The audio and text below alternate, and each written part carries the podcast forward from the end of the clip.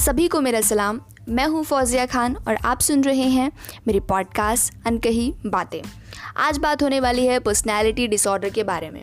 कि personality disorder होता क्या है? आपने इसके बारे में बहुत सारी चीज़ें देखी होंगी, सुनी होंगी, पढ़ी होंगी, पर पूरी तरह से आपको नहीं पता होगा। क्योंकि पर्सनैलिटी डिसऑर्डर सिर्फ़ एक ही नहीं होता है, बहुत सारे होते हैं। तो इनके बारे में, इनकी कैटेगरी के बारे में, और किस पर्सन को कौन सा पर्सनैलिटी डिसऑर्डर है, किस सिम्टम को देख के पता लगाएँ, वो सब मैं आज बताने वाली हूँ आपको। तो पहली बात तो मैं ये बता दूँ कि जो ट्वेंटी और टेन परसेंट लोगों में ये पर्सनैलिटी डिसऑर्डर पाया जाता है। तो यानी ये कोई ऐसा बड़ा आ, कोई हुआ नहीं है कि बहुत बड़ी चीज़ है। तो ये कॉमन है काफ़ी। यानी बोल लीजिए पाँच में से एक बंदे को होगा या दस में से एक बंदे को पर्सनैलिटी डिसऑर्डर होगा ही होगा। और जिसको साइकिक प्रॉब्लम है ना उसको फिफ्टी परसेंट जो है डायग्नोस किया जाता है पर्सनैलिटी डिसऑर्डर ही। तो और एक और बात हाँ 18 साल से कम उम्र वालों को पर्सनैलिटी डिसऑर्डर डायग्नोज नहीं किया जाता है। अगर जिसको भी पर्सनैलिटी डिसऑर्डर का डायग्नोज करवाना है, उसकी एज 18 साल से ज़्यादा होने चाहिए। तो पहली बात तो ये समझ लेते हैं कि पर्सनैलिटी डिसऑर्डर होता क्या देखिए पर्सनैलिटी और डिसऑर्डर नाम से पता चल रहा है, यानी पर्सनैलिटी में कोई दिक्कत होगी तो उसकी वजह से जो प्रॉब्लम होने वाली होती हैं, वही डिसऑर्डर बन जाती है. क्योंकि हम सबकी पर्सनैलिटी होती है. कोई पॉजिटिव माइंडेड है, कोई नेगेटिव माइंडेड है, कोई इंट्रोवर्ट है, कोई एक्सट्रोवर्ट है, पर लाइफ सबकी चल रही है प्रॉपर चल रही है. पर इन्हीं पर्सनैलिटी की वजह से आपकी लाइफ में दिक्कतें आने लग जाती हैं तो फिर ये पर्सनैलिटी डिसऑर्डर बन जाता है। अब बात सिर्फ़ यहीं पर आती है कि अब पर्सनैलिटी डिसऑर्डर जो है सिर्फ़ एक तरह का नहीं होता है। बहुत तरह के टाइप्स होते हैं पर्सनैलिटी डिसऑर्डर के तो मैं आपको क्या करूँगी? ये पर्सनैलिटी डिसऑर्डर जब बताऊँगी ना तो इनको मैं तीन पार्ट में फर्दर क्लासीफाई कर दूँगी। टोटल टेन पर्सनैलिटी डिसऑर्डर में बताने वाली हूँ। उसको क्लस्टर ए क्लस्टर बी और क्लस्टर सी में फर्दर कैटेगराइज कर दूँगी ताकि आपको समझने में आसानी हो। तो जो पहला टाइप है ना, वो है क्लस्टर ए का टाइप है। क्लस्टर ए में जो है ऑड और इस तरह के कुछ होते हैं कि उसमें अजीब हरकतें करते हैं। ठीक है अजीब अजीब सी चीज़ें करते हैं। ऑड एंड एक्सेंट्रिक टाइप के पर्सनैलिटी डिसऑर्डर होते हैं इसमें। तो पहला जो है क्लस्टर ए का पर्सनैलिटी डिसऑर्डर है, वो पैरानॉइड पर्सनैलिटी डिसऑर्डर है।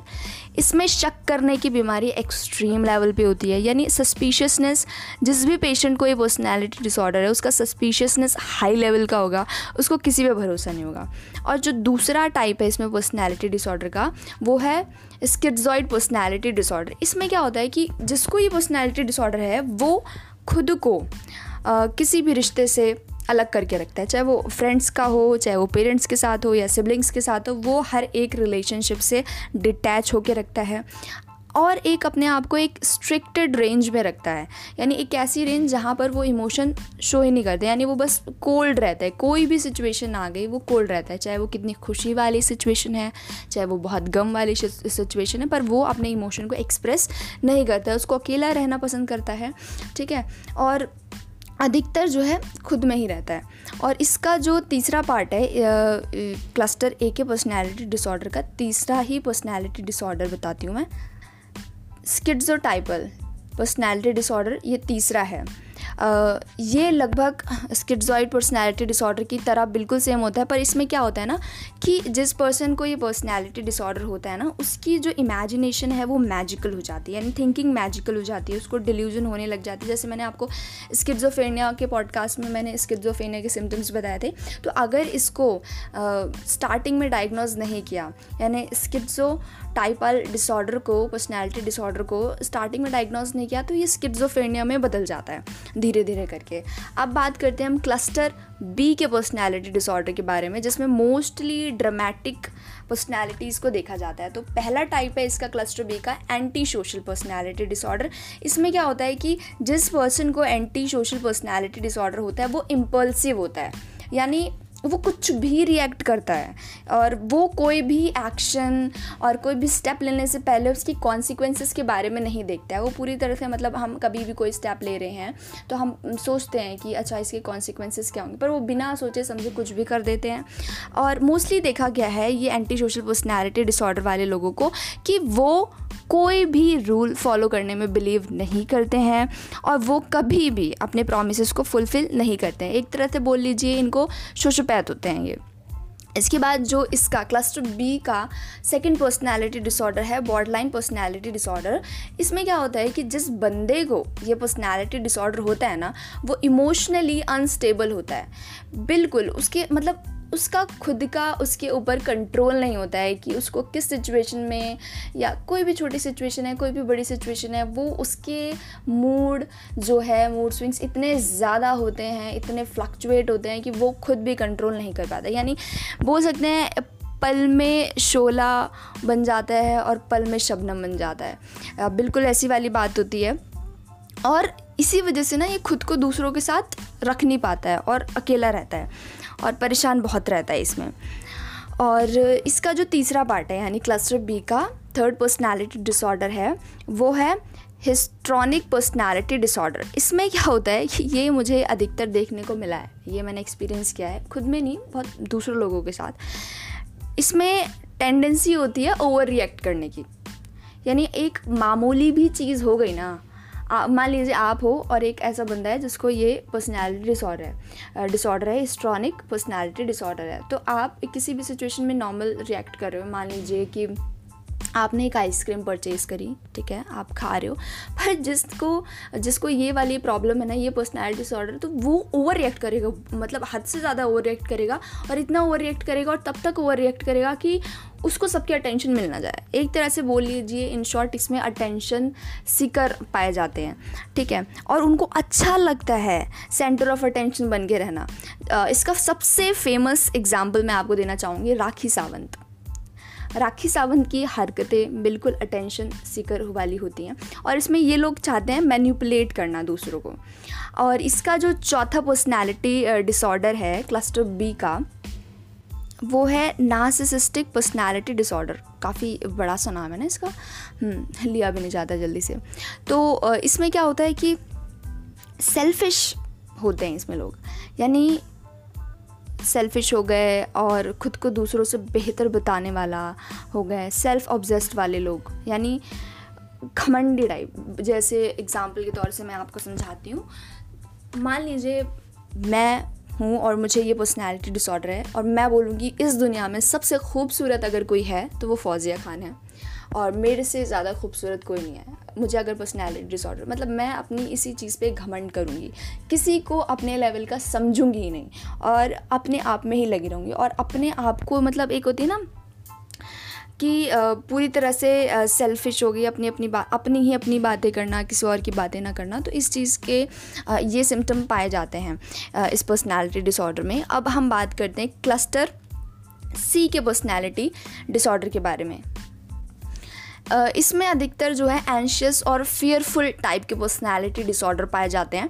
तो सबसे पहला इसका पर्सनैलिटी डिसऑर्डर है क्लस्टर सी का avoidant personality disorder avoidant personality sorry personality disorder में क्या होता है कि इसमें जो है इंसान रिश्ते बनाना चाहता है। वो चाहता है कि उसकी सोशल लाइफ हो और उसके भी रिश्ते हों समाज के साथ, पर वो स्टेप लेने से डरता है। वो ये सोचता है कि अगर मैं आ, किसी से रिश्ता बनाने गया या आ, मैंने किसी को बोला तो वो मेरा मज़ाक उड़ाएँगे मुझे रिजेक्ट कर देंगे। यानी वो डर डर के रहता है। इसलिए वो जो है कांटेक्ट कम बनाता है। ठीक है? तो आ, अगर मैं बोलूँ तो इसमें शर्मीले किस्म के लोग भी आते हैं। यानी जो अपने आप को किसी पार्टी में जाने से बचते हैं कि पार्टीज़ में नहीं जाना है, किसी सोशल गैदरिंग में नहीं जाना है तो इस किस्म के लोग होते हैं। पर ऐसा नहीं है कि वो रिश्ते बनाने नहीं चाहते बनाना चाहते हैं, पर वो डरते बहुत ज़्यादा हैं, शर्मीले किस्म के होते तो वो बना नहीं पाते इसका जो दूसरा टाइप है, वो सॉरी हाँ क्लस्टर सी का दूसरा पर्सनैलिटी डिसऑर्डर है, वो है डिपेंडेंट पर्सनैलिटी डिसऑर्डर इसमें क्या होता है ना, मान लीजिए मुझे एक पाँच रुपये वाला पेन लेना है, ठीक है? तो क्या करोगे? अगर मैंने बोला, आपको पाँच रुपये वाला पेन लेना है, आपको ज़रूरत हुई तो आप जाओगे दुकान से और लेके चले आओगे। पर जिसको ये पर्सनैलिटी डिसऑर्डर होगा ना, वो पाँच रुपये वाले पेन को ख़रीदने के लिए भी इसका डिसीज़न दूसरे के हाथों में दे देगा। यानी वो इंडिविजुअली और इंडिपेंडेंट तौर पे कोई भी फैसला नहीं ले पाता है। यानी उसको किसी भी छोटे से, छोटे और बड़े से बड़े डिसीज़न को लेने के लिए किसी दूसरे पर्सन की ज़रूरत पड़ती है।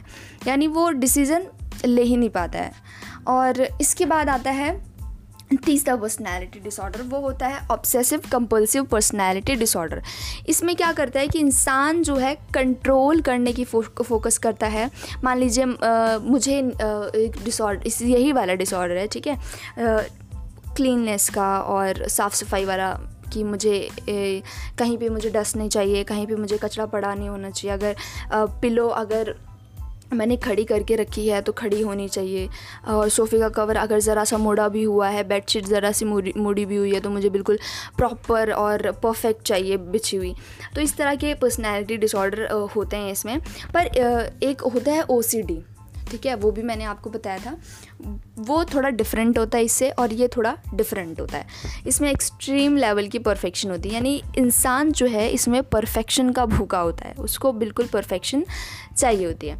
तो ये मैंने टोटल आपको टेन पर्सनैलिटी डिसऑर्डर बता दिए हैं, वो भी सिम्टम के साथ बता दिए हैं। और मैं तो ये कहूँगी पर्सनैलिटी डिसऑर्डर जिसको भी है, वो अपने ही हाथों डॉक्टर ना बने। आपको अगर इनमें से कोई सा भी पर्सनैलिटी डिसऑर्डर लग रहा है कि किसी को है या हमें ऐसी प्रॉब्लम है तो आप इसके लिए दिखाएँ डॉक्टर को।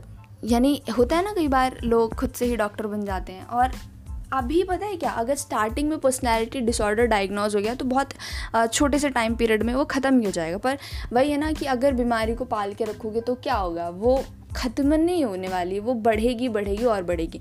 तो अगर आपको कोई पर्सनैलिटी डिसऑर्डर है और आप डॉक्टर को नहीं दिखा रहे हैं, ठीक है, किसी साइकेट्रिस्ट को नहीं दिखा रहे हैं, ठीक है, बहुत सारे तरीके होते हैं उन लोगों के पास कि किस बीमारी को किस तरह से ठीक करना है तो अपने हाथ तो डॉक्टर ना बनकर कि आप जाइए साइकेट्रिस्ट को दिखाइए, किसी काउंसलर को दिखाइए, वो या तो दवाइयाँ देंगे या तो आपकी काउंसलिंग करेंगे कि आप सही हो जाएँगे, जैसा भी रास्ता उनको सही लगेगा, वो करेंगे। पर ये मैं, ये इस चीज़ के लिए मैं कोई आपको टिप्स एंड ट्रिक नहीं बताने वाली। जैसे मैंने और पॉडकास्ट में मैंने और बीमारियों के लिए और मेंटल इलनेस के डिज़ीज़ के लिए बताए थे मैंने, ठीक है? तो इसमें मैं कुछ नहीं बताने वाली हूँ। आप खुद जाइए, खुद जाके अपनी काउंसलिंग करवाइए और अपना इलाज करवाइए। तो मिलती हूँ मैं आपको अपने नेक्स्ट नेक्स्ट पॉडकास्ट में। जब तक के लिए खुद से प्यार कीजिए, दूसरों से प्यार कीजिए और मेरे पॉडकास्ट को इसी तरह से सुनते रहिए। और हाँ इसको शेयर ज़रूर कीजिएगा क्योंकि बहुत सा, बहुत सारे लोग ऐसे हैं जिनको पता नहीं है कि पर्सनैलिटी डिसऑर्डर होता क्या है। तो मैं बस यही कहना चाहूँगी कि किसी भी चीज़ को करने से पहले, यानी अपने हाथों डॉक्टर बनने से पहले डॉक्टर की सलाह ले लें और अपने आप को बचाएँ। क्योंकि मेंटल इलनेस जो है, हमारे फ़िज़िकल इलनेस के तौर पे ही समझी जानी चाहिए। कोई छोटी बात नहीं होती। और अगर आपको कोई भी प्रॉब्लम है, कोई भी परेशानी है कि आपको कहाँ जाना है, कैसे करना है, वो सब आप मेरे पे छोड़ दीजिए। मैं आपको अपने इंस्टाग्राम हैंडल के थ्रू आपको हेल्पलाइन नंबर्स भी प्रोवाइड कर दूँगी। और आपकी कोई भी ऐसी अनकही बात है, जो आप किसी से नहीं कह सकते, कहना नहीं चाहते, पर आप बेझिझक मुझसे शेयर कर सकते हैं, मुझे डीएम कर सकते हैं। तो बस अपना बहुत सारा ख्याल रखिए, खुद से बहुत सारा प्यार कीजिए, क्योंकि खुद से करेंगे तो बेशक दूसरों से भी करेंगे आप। तो मिलती हूँ आप नेक्स्ट पॉडकास्ट में, जब तक के लिए बाय बाय टेक केयर